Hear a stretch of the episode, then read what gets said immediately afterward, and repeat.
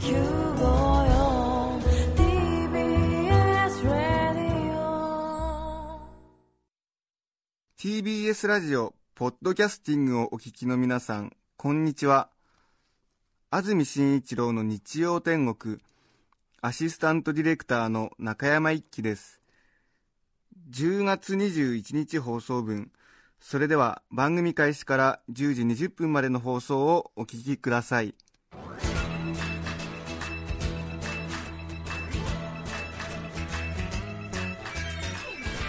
安住紳一郎の日曜天国。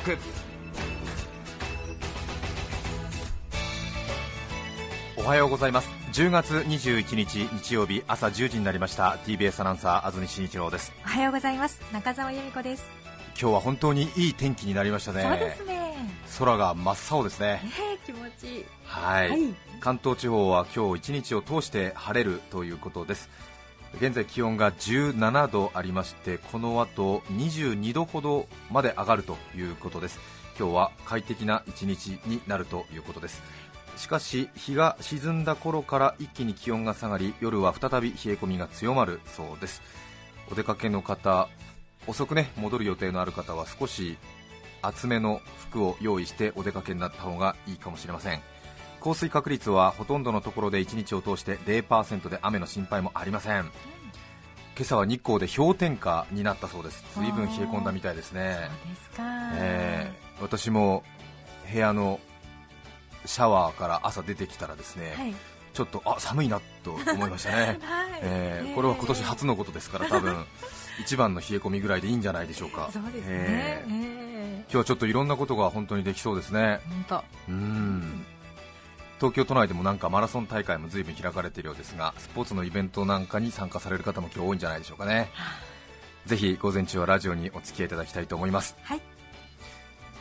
今朝会社に、えー8時ぐらいに来たんですかね。8時30分ぐらいに来たんですけれどもこんな問題の多い 兵局にですね爽やかな風が流れてまして なんだろうかなと思いましたらアナウンサー試験ですか、はいはい。が今行われているみたいでちょっと私アナウンス部に所属しておきながら詳しく状況知らないんですけれども、採用試験が今行われているらしくてですね、ええ。ー学生の皆さんが随分朝からこぞってええ。スーツを着て、会社の受付のところに並んでいてびっくりしたんですけれども、ねリクルートスーツがう本ん当に。ね、なんか女の子、男の子ともに慣れないスーツを着て そして何かちょっと緊張した感じそしてなんか希望に燃えた感じが、周りの空気を一気に変えていましたけれども、えーえそんな横疲れたサラリーマンが一人重いカバンを持ち 下を見ながらブツブツと言いながら歩いて、ーブツブツ言ってたんですか、えー10年経つとこんな風になるんだなみたいな。ことなんですけれどもね。白いスーツを着た女の子がえ目ざとく私を見つけまして、ーはい。ああっていう顔をしてあら気づいちゃったんだとか思いながらですね、えーまあ、ちょっとそれも嬉しかったんですけれども、えーまあねアナウンサーになりたくて会社の受付に並んでて、そのそばをね、はい。まあ、なりにも現役のアナウンサーが通りましたからそれは当然注目されてもしかるべきと思ったんですがえで私もアナウンサー試験で並んでる学生さんだなっていうことは気づいてるんですけれども、はい。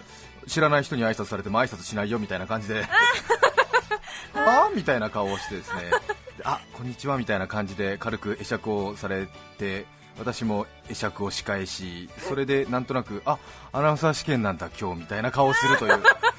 何のための演技なのかよく分かりませんでしたけれども。何か自分を守りたかったのかなっていう。ダメな社会人だな。一声大きな声でね、アナウンサー試験ですね頑張ってくださいって言えばいいものをはあみたいな顔をしてちょっと自分の優位性をちょっとアピール するという嫌な先輩がいる会社ですこの会社は本当に申し訳ない。その気持ち分かりますかね？ね何なんでしょうね。何なんでしょうね。うんうん。どうされると俺は気持ちよく会社の受付を通れたんだろうとか考えてですね。ねえ。ね変な感じですね。えねだなと思ってちょっとね持ってはいないつもりですけどもねなんか優越意識とかなんかこう俺は君たちがこれから受ける試験を受かったんだよっていうやっぱり優越感が心のどっかであるんだろうなと思ってですねバカバカと思いながらですね、えーエレベーター上がってきましたけれど、うんまたちょっと心揺らしながら、えー。人間とは弱いものですね。どうしてこうやって明らかに優位に立てると思うと得になってしまうんでしょう。本当にバカだなと思いましたね。うん。なんなんなんだろう。また綺麗な女の子だったんでまた特にねちょっとね、えー意識しちゃってね、えーあやっぱりみたいな安住さんぐらいになると私たちが今日試験だなんてことは当然知らないんだろうなみたいな。そういう感じの展開にしたかったのか俺は。っていう。どういう設定にしたかったんですかね。どういう設定にしたかったんでしょうね。全くもってバカチンですね本当に。今から15年ぐらい前ですかね。私もあの列に並んでいたわけなんですけれども、3月の僕の頃はまだまだ季節が遅くて確か2月の6日か何かが一次試験だったような気がしまして、あーええはい。ええあの列に並んでいたわけなんですが1階の正面玄関で100個ぐらいパイプ椅子が並べられていましてそこに順番に来た順番にずっと並んでいってそして先頭からあの椅子をこうずらしていって面接官がいる会場に行くみたいな流れだったんですけれども、はい。私は小さなカバンを持っててそれを椅子の上に置いてちょっとキュルキュルバラなものですから その日もちょっとこれはいかんと思いましてお腹の方がちょっと不安な感じに、待合室の椅子の上に自分のカバンを置いて、はい。でここに俺は1人いるんだよっていうことをアピールしておいてトイレに行って用を足して戻ってきたら置いてあったカバンがないんですよ。あら。それであらどういうことかなと思ってですねあのー周りの人に聞いてもみんないや知らない知らないって言うんで、ちょっと係の人に聞いたらあ忘れ物のこれかな？とか言ってですねあの前の方に忘れ物として俺が席で順番を取ってた カバンが忘れ物コーナーに入ってたんですよ。もうそれで腹が立っちゃってどうしてこういうことになるんだろうと思ってこれはだから順番を取るために席の上に置いといたんだって言ってもうそこでちょっともう学生なんでまだねちょっとねあの青かったってこともありましてもうプンプンプンプンしちゃってでこんな気分害されて面接どころじゃないよとか思ったらですねあじゃあ君もじゃあ面接行ってくださいなんて言われてもう完全に心がもうね波が立ってる状態であの面接ブースに入ったものですからもう全然もう完全にもう顔が怒ってるわけですよ、ええ。名前あ安住ですみたいなでもそのちょっとねあの怒った感じが良かったみたいでそのパワーがつながりまして怒涛の最終面接までそこから一気に勝ち上がりましたよ。そうでしたか。ええ。よかったですね災い転じて。本当ですよね、ねえ。災い転じて福原愛ちゃんということで本当にありがとうございます。そうですね。ちょっと出会いから私はこの会社と相性が悪かったのかなというふうにね考えていますけれども。でもあの冷静に考えましてですねええ。いわゆる女性アナウンサー志望の人たちとやっぱり一緒に試験を受けていくわけですが21歳とか22歳の、まあ、容姿端麗で多分それぞれの学校でも、ね、ミスキャンパスとか、まあ、クラスの人気者とかもう超モテモテの女の子たちがやっぱり受けに来てるわけですよね。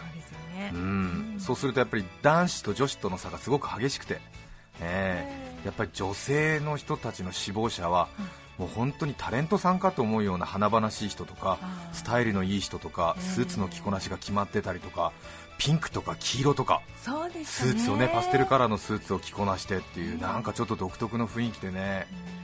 それで一緒に面接を受けてで帰り道電車の駅ぐらいまで一緒になったりするとちょっとなんかこう同志としてのなんかこう気持ちが芽生えて話しかけたりするんですけれども、はいね、でなんか自分がこう放送に対しての熱い思いとか語ったりするとなんかちょっとなんかにこやかに微笑み返してくれたりなんかして 余裕あるななんて思って。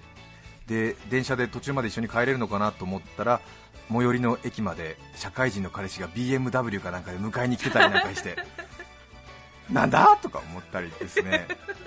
あとなんかこう綺麗に着こなしていたリクルートスーツをあの会社の1階のトイレで着替えてでもっとファッショナブルな感じの遊び着に着替えてそのまま六本木の方になんかねあの遊びに行く女の子たちなんかもいたりして。へー大人だなーなんて思って。随分大人だななんて思う一方でねこんなに表面的な放送志望のやつらに負けんのか俺はとか思って。なんじゃこりゃーとか思って。あ。負けるわけにいかんぜよっていう北国出身なのに九州の言葉になったりして。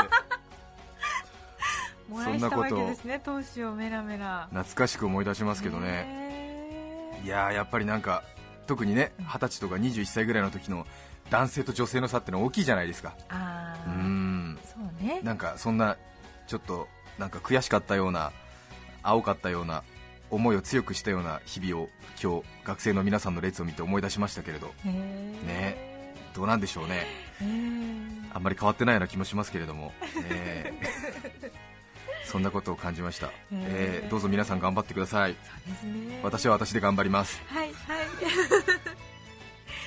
さて中澤さんが来週から産休に入るということではい。アシスタントを募集し2週間ほど皆様にえーお伝えしてまいりましたけれどもさらに先週応募をくださいまして、えー現在トータルで他選次選含めましてなんと304通ものご応募いただきましてありがとうございました。ありがとうございました。すごいなと思ったんですけれどねいつも毎週日曜天国ではメッセージを設けて皆さんからメッセージを募集してるんですがはい。そのメッセージの数っていうのが大体200通前後なんですよ、えー。そうですね。ですよね、えー。まあ、これも本当に多い方なんですけれども、えー。一方アシスタントを募集すると304通も来ちゃうという。うーんという感じありますよね、えー。もしかしたら皆さんはこの番組を聞くよりも参加すると考えてらっしゃる、えー。と考えると今喋ってる私たちは何なんだっていう完全にこうマスメディアの、ね、概念を根本的に覆すという、えーうん、なんとなくこうねあの甲州街道とかで緊急車両の方が多い感じっていうんですか、そうか。えー一般よりもそうですね。えーそういう感じですね、えーすごいありがたいな、今ラジオは聞くよりも皆さんやりたい時代なんだなっていう感じがあります。そうですえね、うーうん。んいいですね。ええ。いろいろご応募があって皆さんにもお伝えしてまいりましたがさらに破格の申し出がありましてご紹介しましょう、はい。先週放送禁止用語決して喋らない理性が必要だということを申し上げましたが、ええ。えーその資質に真正面から受けた方がいらっしゃいまして、我が家の3ヶ月の息子はどうでしょうかという、えーおー。決して危ない論調は語りません。確かにそうですね、そして中澤さんの笑い声が大事だということで よくうちの息子も笑いますということで 3ヶ月の息子さんご応募、さらに新しい。20歳と21歳の娘をセットでという方がいらっしゃいましたけれども、ねえええ。ー先週、えーお二人の写真まで送っていただきました。えーしかも結構大きなサイズの写真をわあ。ありがとうございます。へさらにはですえねえ多額の借金を抱えている学生さんからもですね借金を返すためにぜひというですね新しいスタイルの志望動機。はい。さらにはですねはい。交通情報センターからい。白井京子さんが、ええ。ええそろそろ私も交通情報だけじゃ満足できないんですということで、ええご自身が。ご自身がいただきました、えええびっくりしました。はい。さらにはですね TBS のですね電話交換室にいらっしゃる方がですね、はい。あのたくさんご応募が今回あって、あの電話交換室の方にもあのラジオでアシスタントを募集しているって聞いたんですけれども、どういうふうに申し込んだらいいですかという電話が結構 TBS の交換手のところにかかってたらしいんですが、その交換をしていた女性が、あの取り次ぎをしている間に自分も申し込んじゃったっていうね。TBS の電話交換室からもですねあーご応募がありましてとても嬉しいなという感じがありました、ねええへさらに先週あの落選をお伝えしました弊局 TBS アナウンス部の広重玲子アナウンサーなんですが、えいらっしゃいまた廊下ですれ違いまして、はい。あの安住君あの後進んでるオーディションいつ？って言ってましたね。はいはい。先週放送聞いてないの 冗談だと思われたんじゃないですか？落選を伝えたんですけどもね、え ー広重さん先週放送聞いてないっていう、えーますます伝えづらいということになっておりますが11時30分頃今日11時半頃詳しい状況をまたお伝えして新アシスタントを発表したいと思います。はい。どうぞ番組後半までお付き合いください。お願いします。さて今日のメッセージテーマはこちらです。私見ちゃいましたたくさんのメッセージを事前にいただいています。ご紹介してまいりましょう。まずは幸手市のワンワンカレンダーさん男性の方ありがとうございます。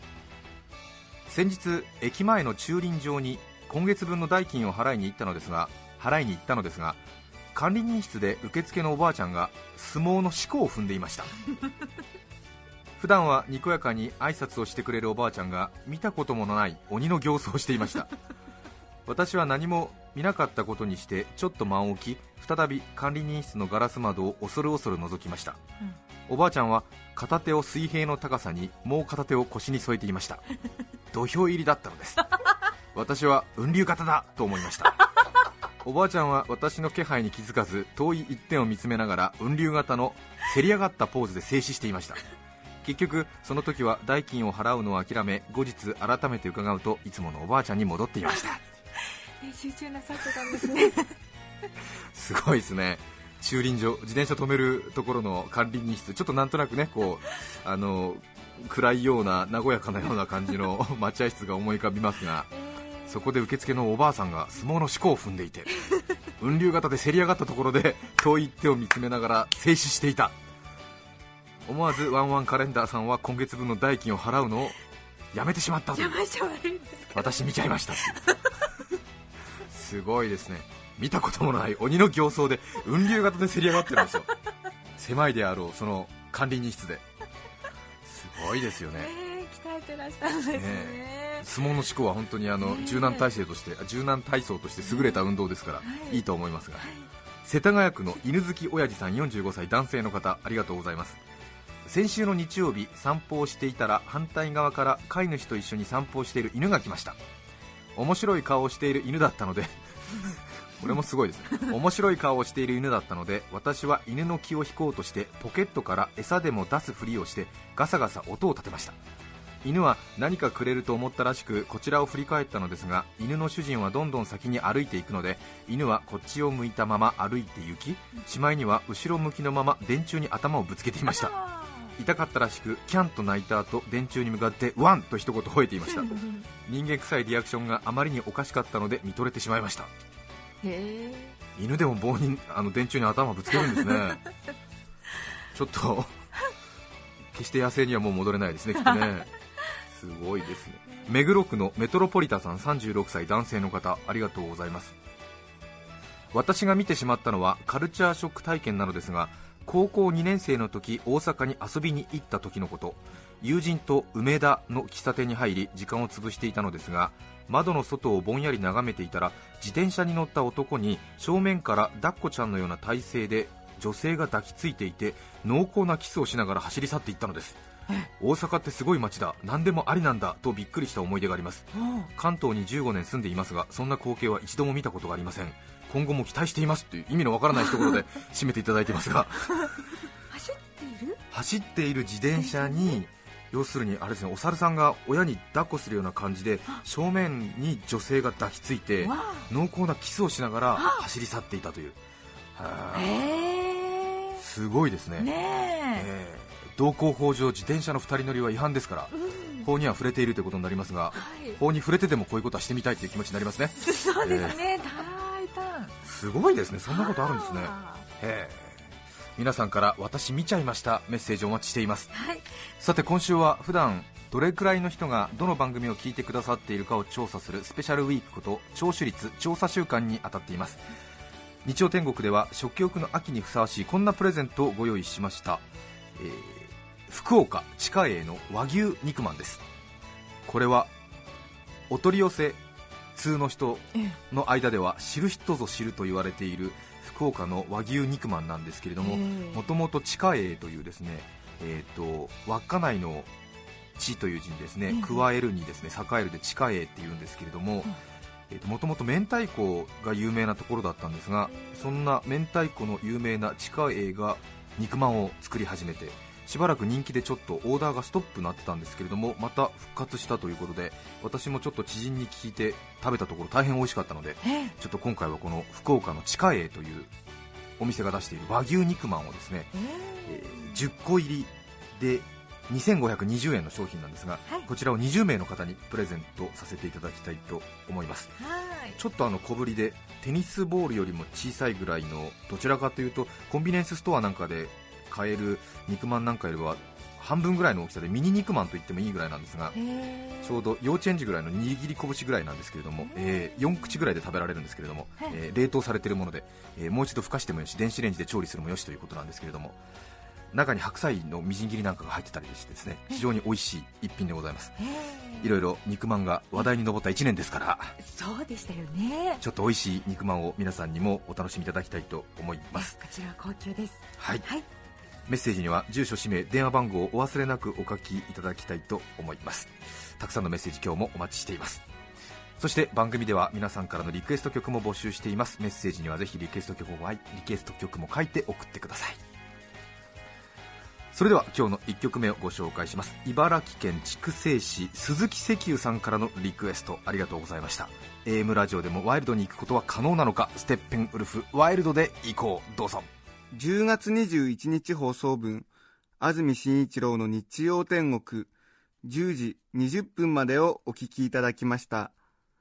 著作権の問題がありリクエスト曲は配信することができませんので今日はこの辺で失礼します。安住紳一郎のポッドキャスト天国。今日10月21日は明かりの日。1879年明治12年の今日エジソンが白熱電球を完成させ明かりの記念日となりました。今日は明かりで明日はさゆりゆかりにしおりも待っている。そんな私は妄想記念日954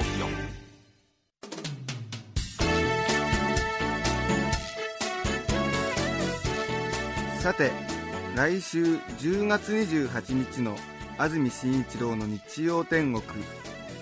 メッセージテーマは「今さら人に聞けないこと」ゲストは寝たら治る。失敗しない布団選びの著者。大阪布団屋のおっちゃんこと。松井重信さんをお迎えします。ぜひ皆さんメッセージをお送りください。それでは日曜10時 TBS ラジオ954でお会いしましょう。さようなら。安住紳一郎の「ポッドキャスト天国」これはあくまで試供品皆まで語れぬポッドキャスト。ぜひ本放送を聞きなされ。TBS ラジオ954